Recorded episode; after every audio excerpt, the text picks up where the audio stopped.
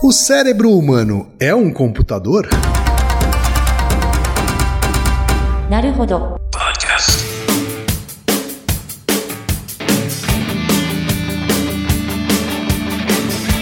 Bem-vindo ao Naruhodô, podcast para quem tem fome de aprender. Eu sou Ken Fujioka. Eu sou Altair de Souza. E hoje é dia de quê?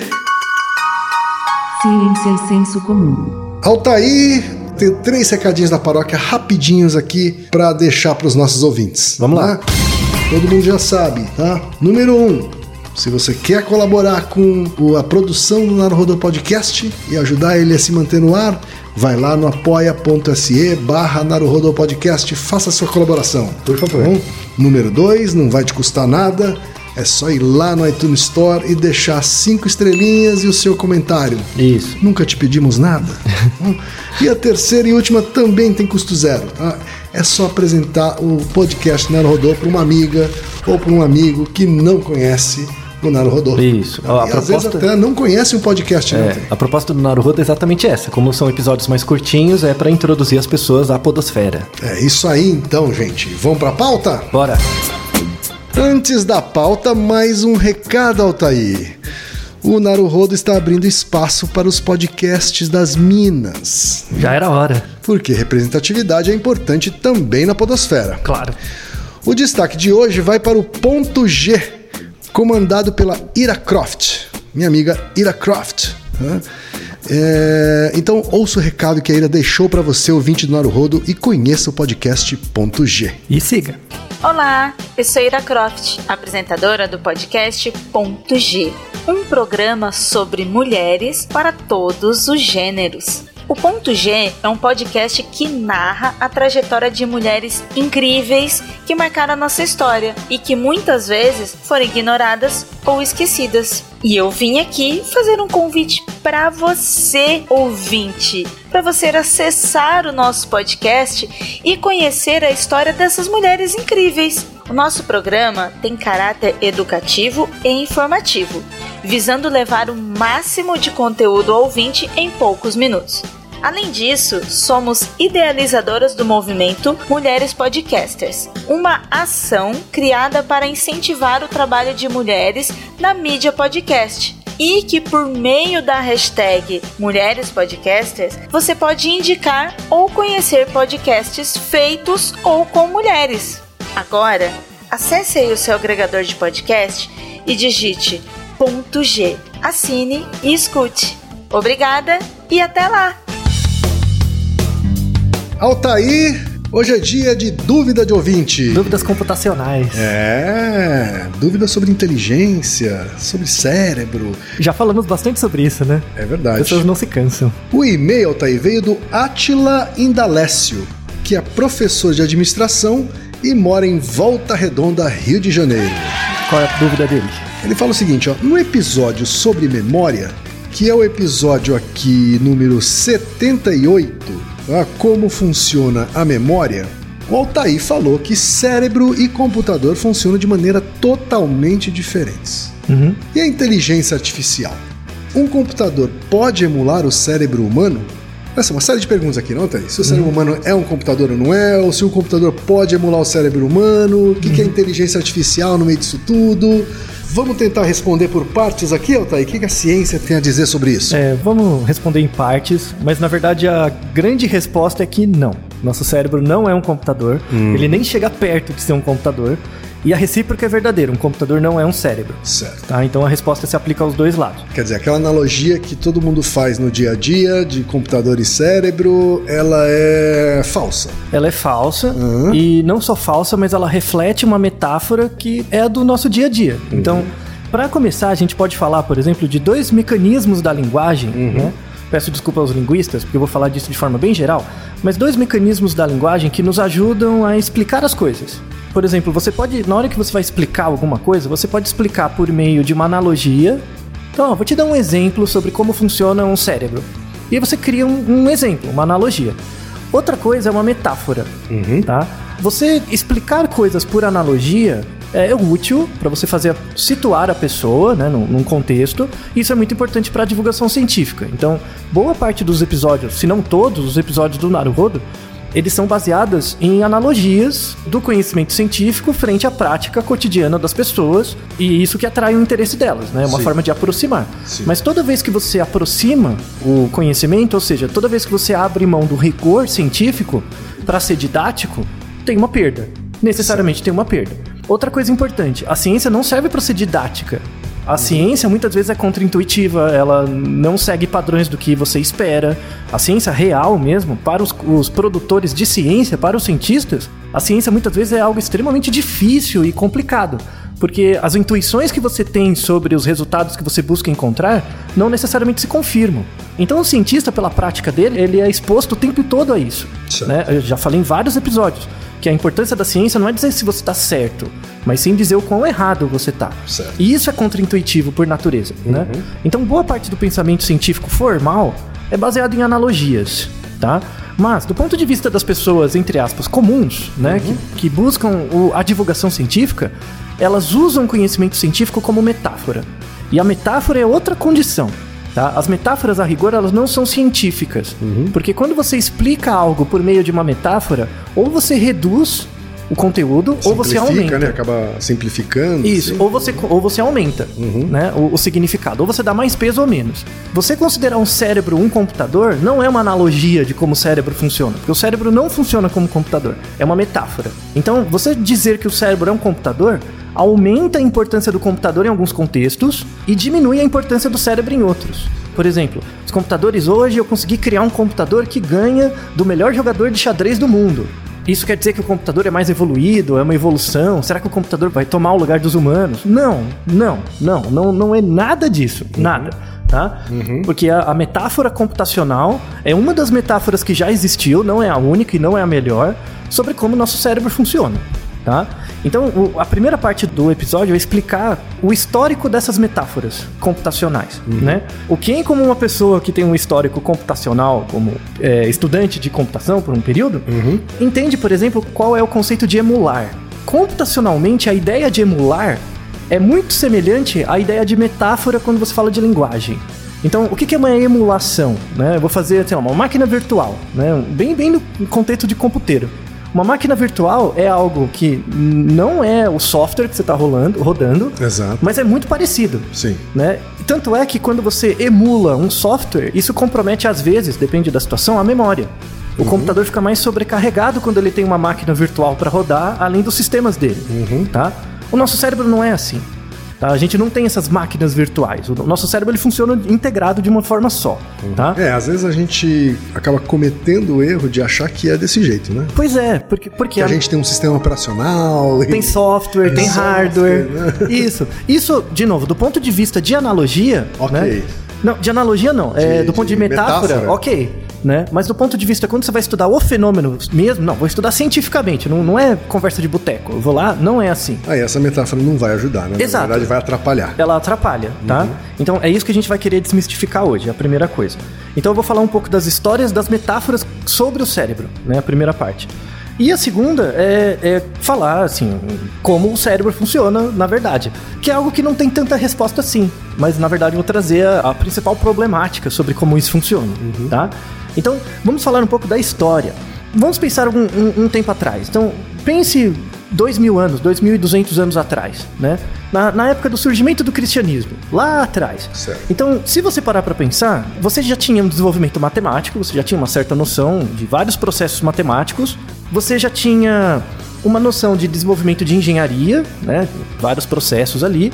Mas você tinha uma, uma noção muito fraca ainda de como o cérebro funcionava. A biologia do cérebro, a neuroanatomia era pouco desenvolvida. Então, as pessoas usa- usavam como metáforas para saber como as pessoas funcionavam, elas usavam como metáforas as informações que eram disponíveis. Então, no início do cristianismo, por exemplo. A tecnologia que está disponível. né?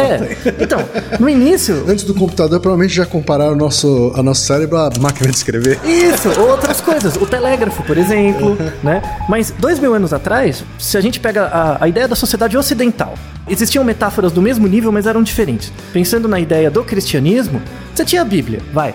Então, pelo Gênesis, por exemplo, se você pega literalmente, o homem foi feito da lama, né? Tipo, o homem deu uma, uma costela e foi feia, fez a mulher, tinha toda aquela história, né? Mas essa, essa metáfora do homem sendo feito da lama, ela reflete que a, a inteligência não está no corpo. O corpo é uma lama, é, é um, um substrato biológico que dá origem a algo, mas na verdade a inteligência está na alma. Então, quando você nasce, você é dotado de uma certa alma que te dá uma ânima, né? Que te dá um- uma animação. Veja essa capacidade de pensar, sentir, de falar, isso. falar, né? Então, isso não estava no corpo, era algo da alma, né? Algo de uma entidade transcendente, uma ligação com uma figura transcendente. Então, Deus te dá o, a- o espírito e a partir daí você faz a sua vida, né? É, essa metáfora, como o conhecimento sobre o corpo era muito pequeno, é uma metáfora razoável dado o conhecimento que você tinha, né? Então, você vê um comportamento tão sensacional que é você falar, se comunicar e tal, tem que ter uma entidade que ocupa o lugar, né? E ainda mais se comparando com outros animais, com as pedras, com as árvores, né? Que, então, é muito diferente mesmo. Mas ainda bem, né? As sociedades foram evoluindo, né? Foram mudando e aí outras metáforas surgiram. Então, por exemplo, mesmo um- uma metáfora é, que era similar a essa ideia do homem feito de lama da Bíblia, você tinha em outros locais que a influência cristã não era tão grande, você teve um grande desenvolvimento da hidráulica. né? Então, 300 anos antes de Cristo, você já tinha o desenvolvimento da hidráulica. Então, a bomba de Arquimedes, que era para você levar água de um lugar mais baixo para o mais alto, isso já, foi, já tinha sido elaborado e tal. Existia uma metáfora de como o nosso cérebro ou nosso corpo funcionava, do mesmo jeito que existe uma bomba que eu levo uma água de um lugar para o outro, meu coração é assim também. Ele é uma bomba. Eu levo água de um lugar para o outro. A gente aprende isso, né? Isso. O coração é uma bomba. Exato, é uma bomba de líquido, né? E essa mudança de fluidos pelo corpo, será que se eu tiver uma, uma desregulação dessa, desse grau de fluidos, isso pode afetar o meu humor? Então, o humor, a palavra humor, surge dessa metáfora hidráulica. Vem de 300 anos antes de Cristo. Então, essa ideia de humor, de coisas que se movimentam no seu corpo e mudam a dinâmica, né? Então, essa é uma metáfora mais mecanicista, né? Baseado em observação. Não é uma metáfora baseada numa explicação transcendental. E as duas coexistiram por muito tempo, né? O Coexi- coração, fazendo um parênteses aqui, a gente tá falando, falando de cérebro, mas fazer um parênteses sobre o coração. Uhum. O coração e uma bomba, elas são muito mais próximas do que o cérebro e o computador. Sim, né? sim, são, são. Uhum. E exatamente por isso, como o nosso o corpo, assim, ele é, pelo menos o corpo visível, né? Porque a, a função do coração você entende bem, porque você consegue, por exemplo, pegar um coração, colocar ele externo ao corpo e ver ele funcionando. O pulmão também, você consegue inflar o pulmão. Um coração artificial é uma espécie de bomba, né? Mecanicamente Então, é, falando. É assim. mesmo, né? A questão é que você, dado que você consegue descobrir esse princípio mecanístico, você consegue, você acha que todos os sistemas são assim, inclusive o cérebro. E o né? cérebro não é assim. Não é assim. Ele tem uma dinâmica diferente que com o arcabouço tecnológico da época não se conseguia chegar. O Né? arcabouço tecnológico de hoje já é difícil Exato. de explicar, né? Já ainda, ainda é difícil, não é suficiente. Então, você tinha essas duas teorias, né? A teoria vinda da Bíblia e da engenharia hidráulica. Isso continuou até os anos 1500, com Descartes. Né? O Descartes, no discurso do método, em um outro texto que ele pôs depois, ele fala da figura do autômato. Né? Então Descartes falava muito que os seres humanos têm é, cognições ou, ou ideias autômatas. O autômato é bem aquela ideia do robô, de que humanos, na verdade, são máquinas complexas. Então são, por exemplo, seu coração é uma máquina, seu pulmão é uma máquina, seu rim é uma máquina. Juntando essas máquinas dá uma máquina de máquinas. Isso é um autômato. Que tem uma animação que se deve a alguma coisa e ele achava que era a mente. Então ele separava a mente do corpo, né? Que era uma metáfora melhor, porque ah, o, seu cérebro não funciona igual ao seu coração. Mas a soma de todos os seus sistemas gera a sua mente. Então é, é algo que emerge de todos esses sistemas mecânicos. Mas essa ideia do homem como uma máquina surgiu com Descartes. Esse raciocínio é meio que o, o que inspira a figura do Frankenstein. Isso, exato. O, o Frankenstein surgiu depois, né? 200 e poucos anos depois. Mas tem o Thomas Hobbes. O Thomas Hobbes era, um- apesar de trabalhar bastante com área sociológica, coisas assim, ele tinha esse interesse né, nas metáforas sobre a- a- o cérebro. E entre 1500 e 1700 teve um grande desenvolvimento da eletricidade, a eletricidade foi desenvolvida ali, e da química. Então, o, o- em 1700 começou a metáfora humana como um ser elétrico. Então, descobriu-se, por exemplo, no- nos anos já 1800, de que descobriu-se um neurônio, e o neurônio passa pulso elétrico, assim como a eletricidade que foi descoberta um pouco antes, Tesla e tudo mais. E aí, nosso cérebro funciona como um pulso, ele transmite pulsos elétricos. Então, do mesmo jeito que o coração é uma máquina que bombeia coisas, nosso cérebro é um telégrafo, que transmite informação de um lugar para outro. O telégrafo, inventado em 1800, na, na época de 1800, foi inventado, mas teve um grande pesquisador da psicologia também, que é o Hermann von Helmholtz, né, que estudava pulsos elétricos. Ele fez a primeira analogia comparando o cérebro com o telégrafo, que transmite informação de um lugar para outro. E isso torna ele diferente do coração. Então, o coração, não é, o coração é hidráulico, o pulmão é algo hidráulico, mas o cérebro é um telégrafo. Então, já é uma metáfora um pouco mais próxima, né? 1900, você tem um grande matemático von Neumann. O von Neumann pegou essa ideia do telégrafo, só que em 1900 começou a surgir os primeiros modelos computacionais, a ideia de byte, de bit e tal. Então, não, tudo bem, o nosso cérebro ele é formado de neurônios, os neurônios trabalham por pulso elétrico, só que a informação é transmitida por bits, né, que conjuntos de bits geram bytes e por aí vai. Então, o von Neumann, em 1900 e pouco, foi o primeiro que começou a falar sobre a metáfora computacional, que é existente até hoje. Começou lá em 1900, né? É possível transformar os pulsos elétricos ou a eletricidade gerada pelos neurônios ou carregada pelos neurônios em zeros e uns? Não. Então, aí já começa o falseamento dessa hipótese. Por quê?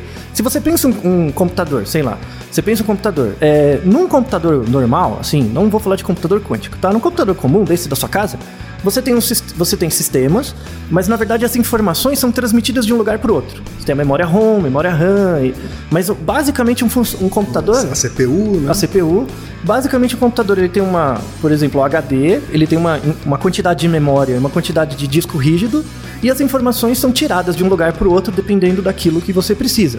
Nosso cérebro não funciona assim. Veja de novo o episódio sobre memória.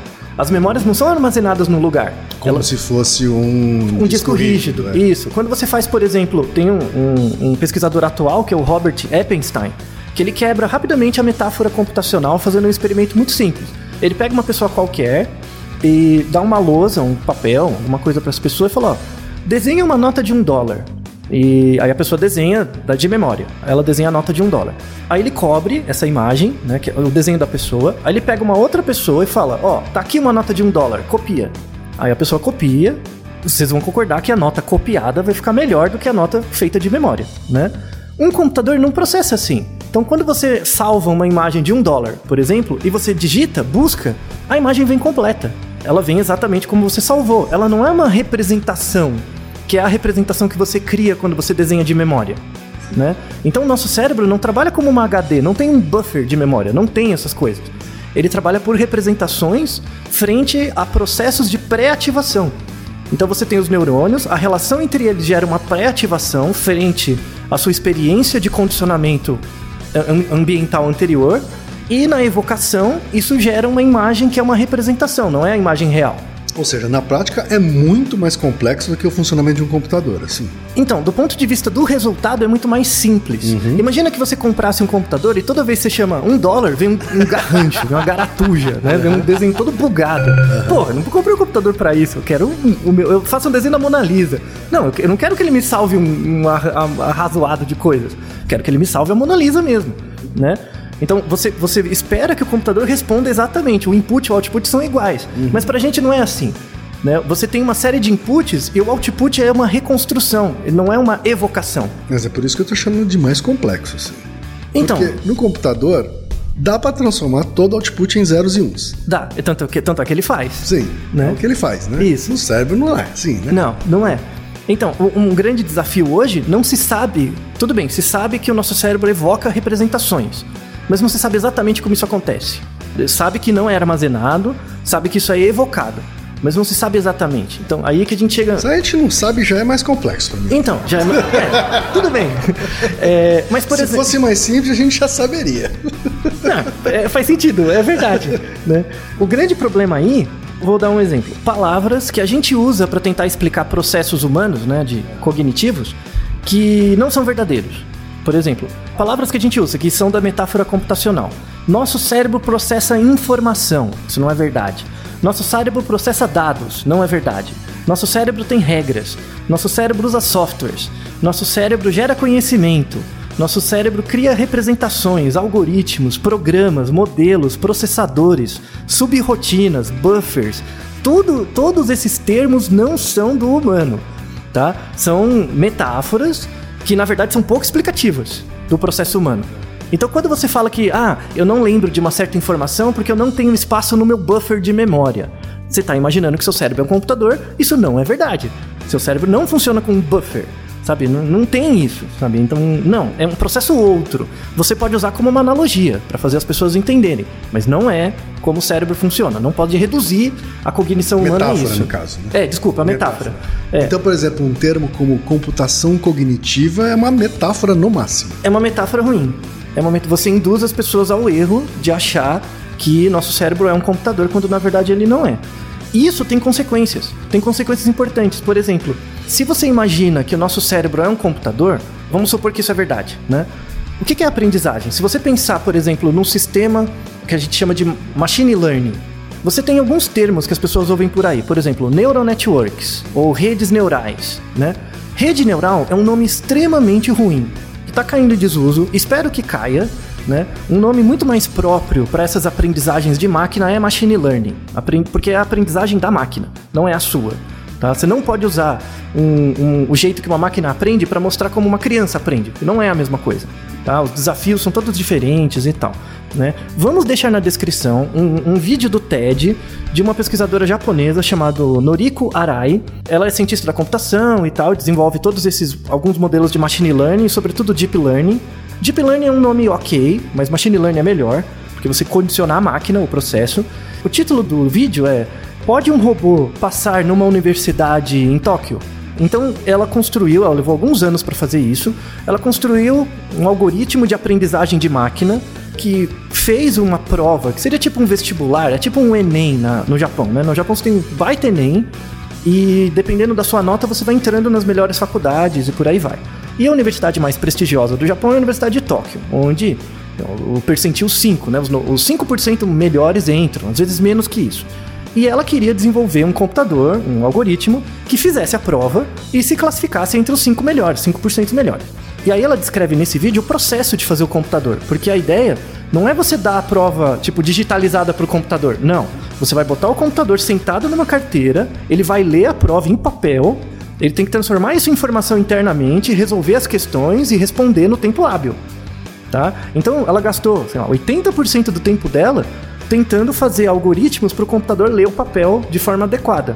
Se você tratar, por exemplo, com provas de matemática, é mais fácil, porque uma vez que você consegue fazer uma, uma rede neural para ler o- o- as palavras, converter em, em palavras conhecidas por ele e resolver a questão de matemática é fácil. Mas e história? E geografia? Né? Isso é extremamente complicado. Ela levou anos para desenvolver isso, né? Mas no final, né, aí você vê o vídeo para ela mostrar o processo e tal, né? Tem vários desafios técnicos muito grandes para você fazer um computador ler uma informação. Agora, spoiler alert. Ela Uhum. consegue ou não consegue? Então, quase ela consegue. Quase consegue. Quase. E aí que mostra o- grande problema da metáfora computacional quando a pessoa se aplica a ela. Pelo seguinte, se você pegar só a prova de matemática, matemática, física e química, eu acho, o computador ficou no 5%. Então, se a prova só fosse isso, ele entrava na Universidade de Tóquio. Tá? Se fosse uma prova de exatas. Isso, assim. de exatas, né? Porque você tem as áreas de humanas e tem a redação. Você tem que fazer uma redação coerente. Imagina um computador fazer uma redação, né? É- Já faz hoje. então, já faz, né? Mas esse computador que é chamado Todai, né? O Todai Robot, o Todai ele ficou no, no percentil 80. Ele foi melhor que 80% dos alunos do Japão. Isso é muita coisa, muita coisa. E aí você vai pensar, nossa, o computador então ele é inteligente, ele consegue passar na prova. Ele consegue passar na prova, mas não porque ele é inteligente. Claro. Entendeu? Então é, não tem uma ciência ali por trás. Ah, o computador conseguiu ganhar do melhor jogador do mundo de Go, né? Que é um jogo super difícil. Quer dizer que então o computador é mais inteligente que a pessoa? Não. Ele consegue resolver o problema de forma mais eficiente. E aí, o, o- esse vídeo da Noriko Arai, ela coloca um, um comentário super interessante no final, que ela fala: Eu consegui construir um computador melhor que 80% dos alunos. Isso é possível? É possível. Só que aí ela pegou exemplos de questões de português. De português não, de línguas, né? No Japão é línguas, né? Língua Nihongo. É, né? português pouca gente fala lá. Isso, é, é. Tá aumentando, né? Com a imigração, mas enfim. Ela pegou questões de interpretação de texto e ela viu que o computador interpreta muito melhor que os próprios alunos. Que são competências em que os alunos deveriam melhor. E aí a grande pergunta dela é: por que os alunos vão tão mal em interpretação de texto? Esse é o grande desafio pedagógico, assim. que ela coloca. Então ela fala que a, os computadores não são pessoas, os computadores não vão se tornar pessoas, os computadores não são melhores que as pessoas. A educação faz com que as pessoas sejam piores que o computador em alguns atributos. Então, os computadores vão ser mais eficientes que os indivíduos, por exemplo, para resolver cálculos? Eles já são. E eles têm que ser, porque a gente, a gente tem uma memória limitada para cálculo, ainda bem, o computador tá aí para isso.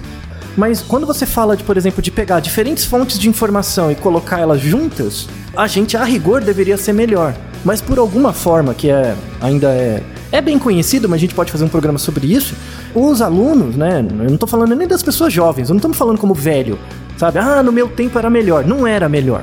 Era exatamente zoado igual. A gente aprende pouco, assim como é, hoje, assim como aprendia antes. Ah, meu... Tende a ser pior, inclusive. Né? então, tá tendendo a ser um pouco pior, mas não muito pior. Tá? O nosso grau de conhecimento de abstração, de conceito, não de matemática, de conceito, ele está piorando ao longo do tempo, seja porque a gente não aprende a aprender, essa é uma dificuldade muito grande. As pessoas têm esse problema. Por exemplo, para quem já é formado, não importa a área, quando você chega no seu último ano de graduação, muita gente deve se sentir ter empatia por isso. Quando você chega no último ano de graduação, você vai ter aquela sensação de que você não aprendeu nada, que você não sabe nada. Na verdade, não é que você não sabe nada, é que você não sabe o quanto você sabe, porque você não aprendeu um processo de como aprender. Né? Então, eu dou, por exemplo, muita aula de estatística. E estatística é uma metodologia de como fazer as pessoas aprenderem né? A, a, estatística aplicada, não a teórica, misericórdia. A estatística teórica é terrível de difícil, uhum. né? Mas a estatística aplicada, a, as pessoas quando elas têm uma aula razoável, elas começam a perceber uma metodologia de como elas articulam o conhecimento delas. E aí elas percebem que elas estão aprendendo. Nossa, eu sei muito mais do que eu achava que sabia, né? Porque elas têm um método, elas têm uma metodologia para aprender a aprender, né? O computador tem isso, que é o algoritmo que você dá para ele. Né? Então, por isso que ele é eficiente. Ele é eficiente porque ele tem um algoritmo. Quer dizer que a gente tem que ter um algoritmo? Não, a gente tem que ter uma pedagogia. E isso é totalmente diferente. Um algoritmo não é um processo pedagógico. O algoritmo é um. Se você coloca if, else e alguma coisa, o computador vai responder daquele jeito. A pedagogia é algo mais dinâmico, né? Que tem que ser mais pesquisado, mas infelizmente isso não é só do Brasil, isso é geral. Os estudos em pedagogia são muito ruins são muito ideológicos, as pessoas fazem pouco experimento, vê como é mesmo. Você ouve todo político, toda pessoa falando isso. Temos que investir em educação. A educação é o futuro do Brasil. Isso é óbvio, mas elas não falam do como. Como fazer? Como, como você faz para educar a desgraça de uma criança direito, sabe? Ou um adulto, ou, ou fazer as pessoas aprenderem a aprender. Né? Esse é um processo que, no, nos dias atuais, dada a quantidade de informação que você é exposto, como você filtra? É, como você cria, por exemplo, uma gestalt, veja um episódio que a gente gravou já há um tempo atrás, que é o das pernas. Né? Aquele da ilusão das pernas são óleo ou tinta, tá? Que eu falo um pouco da teoria da gestalt. Quando você tem uma gestalt pronta, quando você olha a realidade, essa realidade, algumas, alguns aspectos da realidade chamam mais atenção. E isso estrutura o seu processo de aprendizagem mais rápido. Só que o processo educacional hoje é só conteudista. Vão te dando conteúdos, conteúdos, mas sem você organizar. E isso é algo que os computadores fazem muito melhor que a gente. É o que a Noriko Arai coloca como grande desafio. Ela fala: no Japão tem esse problema. Eu consegui colocar um, criar um computador que é melhor que 80% dos alunos. Eu nem quero saber aqui quanto é melhor, né? Mas com certeza vai ser melhor do que muitos. E, de novo, não é porque o computador é melhor. É porque. Ou ele... mais inteligente, né? Isso, é porque a gente dá, dá uma pedagogia pronta para ele. Aí ele aprende a aprender fácil, né? Se a gente. Se você. É que eu não vou falar aqui porque é muito longo. Mas se a gente muda a estrutura da prova, pronto, o computador já volta para o zero. Assim. E ele vai ter que, rea... mas ele vai tem, ter que reaprender. É, mas ele tem a tecnologia para isso. Ele tem a tecnologia, por exemplo, para generalizar processos de aprendizagem, dado que você deu um algoritmo básico. Né? A gente não precisa do algoritmo, a gente precisa de um processo existencial pedagógico para que, independente do olhar ou dos estímulos que você é exposto, você consegue criar um frame de conhecimento. Bato de novo no, no ponto tem que acabar essa diferença entre eu sou de exato, eu sou de humano, eu sou de biológicos. Isso é idiota. Então, você usar isso como desculpa, ah, eu sou de humanos, não entendo a conta. Não, é para você entender. A matemática faz parte do seu dia. Ah, eu sou matemático, eu não entendo essas coisas de humanidade. Mentira, você tem que entender. Você tem que ler um romance para ter metáforas para explicar sua existência. Sua existência não é definida por uma integral, entendeu? Não, não, não é, sabe? Então, isso, essa compartimentalização do conhecimento gera problemas que para o computador é irrelevante. Então ele pega todas as informações que ele tem, ele, ele acessa o Google. Nunca vi um computador dizer que é, Que é de humanas. É, de humanas ou é de exatas. É, então para com isso, sabe? A Noriko Arai termina falando: os computadores vão tomar os nossos trabalhos? Vão. Vão tomar. Isso é bom, isso não é ruim. Tá? Vamos fazer um episódio sobre isso depois. Tomar É, os- vamos fazer episódio sobre isso depois. É, né? então. É polêmico isso. Pois é, tomar os nossos trabalhos não é ruim. Ele, ele- isso é ruim porque a gente vive numa sociedade regida por regras de trabalho. Então pode ser ruim se a estrutura social não for mudada, mas se ela mudar e se adequar a esse fenômeno, pode ser realmente uma evolução da condição humana. Né? Isso é um outro capítulo. É, né, é realmente um outro capítulo. De várias outras coisas, filosofia, Isso. Vamos, renda mínima. é, de- é, vamos, vamos falar um pouquinho de economia para dar, pra dar conta disso. Mas só para fechar, nosso cérebro não é um computador. Ele não é próximo de ser um computador. Ah, o computador é uma metáfora e é uma metáfora insuficiente. Então, toda vez que tiver um computador, por exemplo, trabalhando com você e você vê que ele é mais eficiente, não é para você se sentir inútil sabe? Não é para você, é que ele faz Ou melhor. menos inteligente, né? É, não, não, não, é isso. O mundo ainda o mundo é feito para os humanos, tá? Então nós temos a, a autoria dos nossos processos de realidade. Isso pode mudar? Pode, mas vai depender também da gente. Naru Rodo, ilustríssimo ouvinte. Naruhodo. Você sabia que pode ajudar a manter o Naruhodo no ar? Ao contribuir, você pode ter acesso ao grupo fechado no Facebook e receber conteúdos exclusivos. Acesse apoia.se barra Podcast. E você já sabe, aqui no Naruhodô, quem faz a pauta é você. Você tem alguma pergunta pra gente ou quer comentar algum episódio? Escreva para nós. podcast@naruhodô.com.br. Repetindo? podcast@naruhodô.com.br. E lembre-se, mande nome completo, idade, profissão e a cidade de onde você está falando. É isso aí. Naruhodô. Esse podcast é apresentado por b9.com.br.